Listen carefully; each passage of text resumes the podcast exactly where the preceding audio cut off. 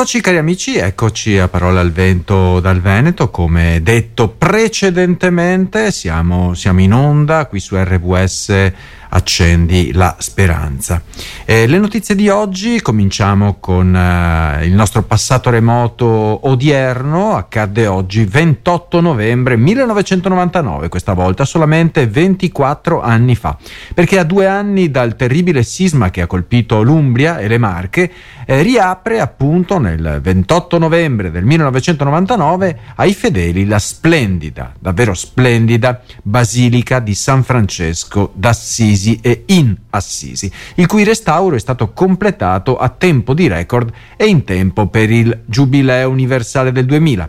Ehm, questo magnifico edificio è stato presentato non solo dalle autorità ecclesiastiche, ma anche è eh, stato presenziato dal Presidente della Repubblica Carlo Azeglio Ciampi a quell'epoca, tutti con il naso all'insù ad ammirare le volte ricostruite tante volte e i preziosi affreschi dei santi e l'intera decorazione pittorica murale riportati allo stato originario. Un miracolo, eh? Reso e reso è vero e proprio possibile da un'equipe di operai, restauratori, storici dell'arte e volontari che hanno lavorato incessantemente per ottocento giorni al cantiere dell'Utopia, così era stato ribattezzato dagli osservatori di tutto il mondo. L'impresa ha avuto inizio pochi giorni dopo i drammatici crolli del ventisei settembre millenovecentonovantasette, che hanno visto collassare la volta di Cimabue e eh, gli affreschi della prima campata, tra cui a alcuni attribuiti addirittura a Giotto, e in cui hanno perso la vita, eh, lo ricordiamo, quattro persone impegnate in un sopralluogo della struttura. Dopo il certosino, si può dire proprio così, recupero di trecentomila frammenti di affresco, è partita l'opera di ricostruzione, costata complessivamente settantadue miliardi di lire, corrispondenti agli attuali trentasette milioni di euro, e portata a termine in anticipo rispetto ai tempi Eh, prefissati. All'inaugurazione del ventotto novembre millenovecentonovantanove eh, sono seguiti altri interventi di ripristino delle decorazioni pittoriche, tra cui la vela di San Gerolamo nel duemiladue e quella di San Matteo nel duemilasei. Quindi accadde oggi ventotto novembre millenovecentonovantanove, ventiquattro anni fa, un vero, un vero e proprio miracolo. Si fa un gran parlare, giustissimo, eh? di uso della forza per regolare i rapporti personali o sociali, e più precisamente degli uomini che sovente usano la loro forza superiore eh, per uccidere le donne. Eh, continua così una riflessione di Mattia Feltri sul buongiorno di oggi. Ecco. Arriva dalla provincia di Cosenza una storia sulla forza, perfetta come una fiaba di Esopo o Esopo. Ecco. Un bambino di otto anni con quoziente intellettivo superiore alla media, capace di parlare due lingue, eseguire calcoli complessi a mente, suonare orecchio strumenti musicali, ma con un disturbo da deficit dell'attenzione e iperattività e un bisogno educativo speciale, c'è scritto sulle cronache cosentine, si è presentato nella nuova classe perché era stato costretto a lasciare la precedente per la sua particolarità difficilmente gestibile, troppo avanti. Quando è arrivato però in classe non c'era nessuno, soltanto lui. Tutti gli altri bambini erano rimasti a casa su decisione scaturita dall'alleanza fra genitori e insegnanti, una sorta di sciopero educativo. L'obiettivo naturalmente è quello di disfarsi di quel ragazzino così complicato. Naomi Alderman ha scritto una volta che non c'è parità fra uomo e donna perché un uomo dispone della forza per lanciare una donna da un capo all'altro di una stanza. Però la forza non è soltanto fisica. Discutiamo molto di forza fisica e femminicidio e mi pare ne sia uscito un dibattito migliore di tanti altri. Ma le nostre vite sono più in generale regolate da rapporti di forza. Si poteva prendere questo bambino e lanciarlo di forza dall'altro capo della stanza o giù dalla finestra, oppure, l'unione fa la forza, gli adulti potevano mettersi tutti insieme e lasciarlo solo in un'aula vuota. Si chiama, direi, scrive Mattia Feltri sul suo buongiorno di oggi sulla stampa, forza bruta, ma veramente brutta.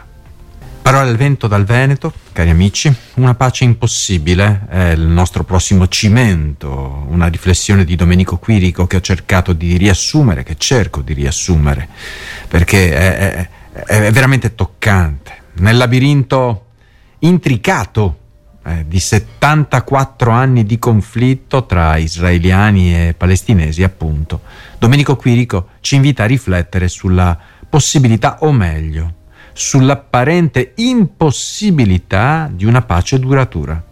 Non si tratta solo di una breve tregua, eh, di una hudna astutamente suggerita nei manuali di guerra arabi, ma di un accordo sostenibile che vada oltre i calcoli politici e le pressioni esterne. Domenico Quirico ci trasporta indietro nel tempo, quando Truman, non quello di The Truman Show, ma Truman, presiedeva il presidente degli Stati Uniti, e, e, e c'era il, il sorriso feroce di Koba, il terribile, che aleggiava su Mosca.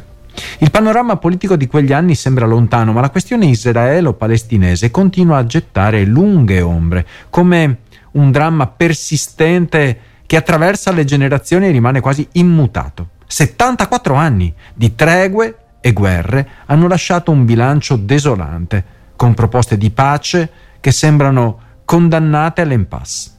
La formula due popoli e due stati viene criticata come un miraggio, poiché svuotare la Cisgiordania di coloni ebrei sembra davvero un'utopia.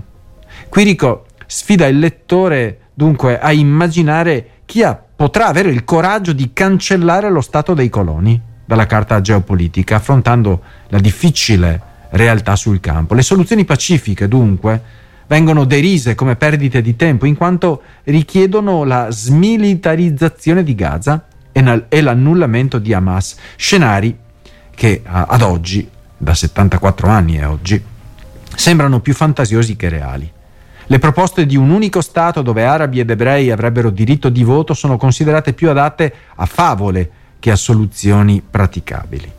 Il testo di Domenico Quirico è di un realismo concreto eh, e si conclude con una nota amara sull'odio persistente, non solo tra israeliani e palestinesi, ma in tutto il mondo. L'odio è come un virus eh, insidioso e sembra diffondersi in diverse direzioni, minacciando di diventare una sorta di lebbra globale. Quirico ci avverte dunque che il mondo è divorato dall'odio e la sua presenza costante potrebbe diventare il cancro che mina l'equilibrio del nostro tempo. Ci vorrebbe un vaccino. Io credo di averlo trovato, eh, questo vaccino. Eh, però ne parliamo poi, ne parliamo poi. E intanto arrivano notizie dalla Libia, perché dalla Libia non, dalla Libia non è ancora tutto, purtroppo, non è ancora tutto. Don Mattia Ferrari, con il suo vibrante appello alla coscienza, eh, ci introduce, cari orecchie di R V S, nel cuore dell'orrore, fa anche rima, che i migranti affrontano nei lager libici. Il grido disperato di un ragazzo torturato dalle mani della mafia libica risuona alle nostre orecchie allenate come un richiamo urgente, un, un richiamo urgente all'umanità.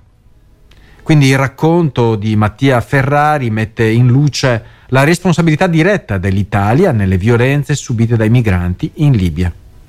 La connessione tra la cattura operata dalla Guardia Costiera libica, finanziata dall'Italia, lo ricordiamo, e la successiva deportazione nei lager è sottolineata come un grave crimine, rendendo l'Italia corresponsabile di queste atrocità. Il legame tra i governanti italiani e la mafia libica, evidenziato dall'accordo con il superboss Bija, mette a nudo una complicità di fatto che persiste da tanto tempo, troppo tempo. Il richiamo a interrogarci dunque sul tipo di paese che non riesce a reagire al grido di dolore di queste vittime è sicuramente incisivo. Mattia Ferrari, eh, sacerdote, solleva dunque la questione morale di fronte alle politiche che causano sofferenze e tortura, portando la società civile a, a riflettere sulle proprie, sulle proprie responsabilità. Ecco, non, non c'è parola più, più azzeccata.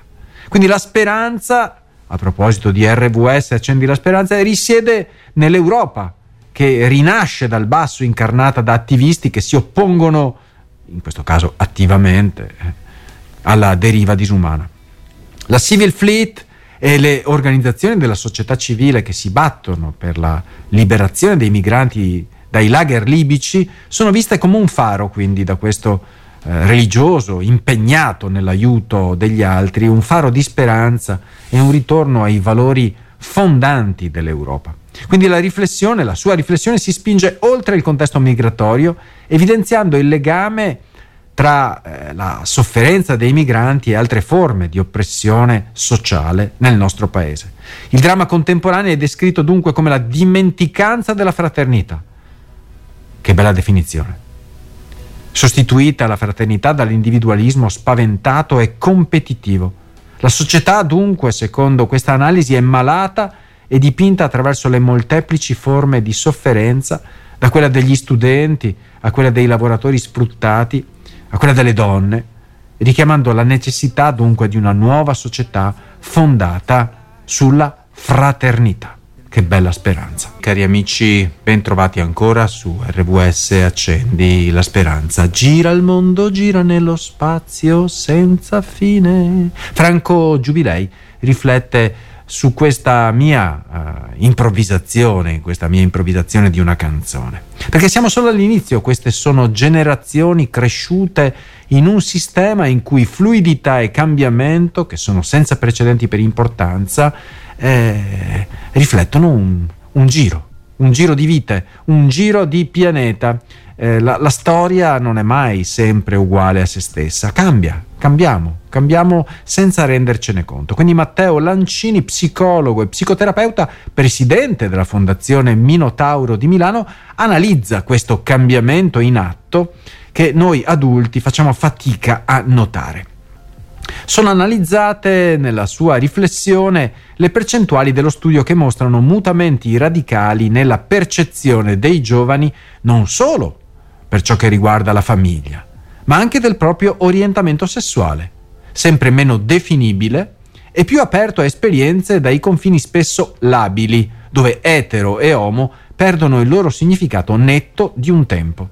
Gira il mondo, gira nello spazio senza fine. Gli esiti della ricerca, di questa ricerca, sono un segnale, secondo Matteo Lancini, psicologo e psicoterapeutica, eh, di un'ulteriore eh, crisi irreversibile della famiglia tradizionale. Eh, oggi, secondo lui, contano sempre di più l'individuo e la relazione più che la famiglia. L'effetto di questo che avviene è ciò che il sesso viene definitivamente disgiunto dalla procreazione, come si può vedere nel eh, ricorso alla fecondazione artificiale, ma a lungo andare la coppia non conterà più niente. Queste sono le sue previsioni più eh, sombre, mi, mi veniva in mente, più, più scure, ecco. Ma come lo valuta il fatto che sia definita famiglia anche una convivenza fra amici? Beh, l'amicizia, risponde lo psicoterapeuta, da sempre è una famiglia, dopo quella naturale. Qui poi abbiamo a che fare con amici e persone per cui il genere sessuale non conta più o conta sempre meno. Nella ricerca si parla di bisessualità in aumento, ma dovremmo definirla piuttosto fluidità, senza riferimenti all'omosessualità. Conta sempre meno il genere sessuale. È invece importante la persona e noi, da questo punto di vista, ci troviamo già in una condizione di nuova normalità.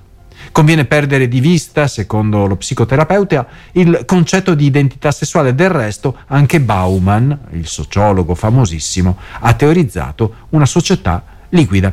Queste sono le previsioni eh, che vengono fatte da Matteo Lancini sulla base di uno studio statistico che è stato condotto tra i giovani italiani di oggi. Vuoi la pace? Vuoi la pace? Beh, mettiti in coda.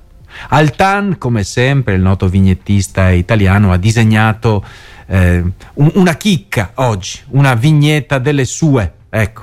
Una donna al bancone chiede a un poliziotto, sembra un poliziotto, è in divisa, eh.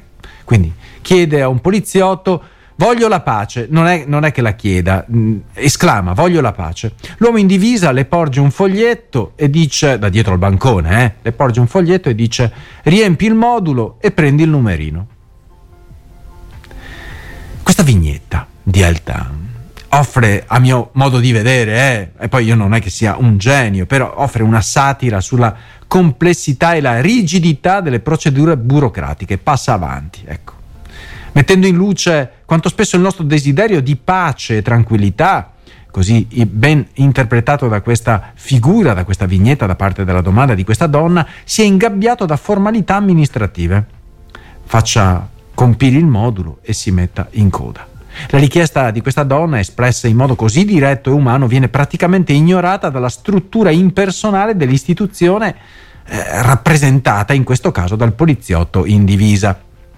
La scena può essere interpretata anche come una riflessione sul modo in cui la società gestisce le richieste di benessere e felicità che le vengono rivolte. Il fatto che la pace debba essere ottenuta attraverso un modulo da, da compilare e un numerino per mettersi in fila, in coda, sottolinea anche l'idea che quando si tratta di aspirazioni umane profonde, universali, possiamo dire, spesso ecco, ci troviamo a dover superare ostacoli burocratici o rituali.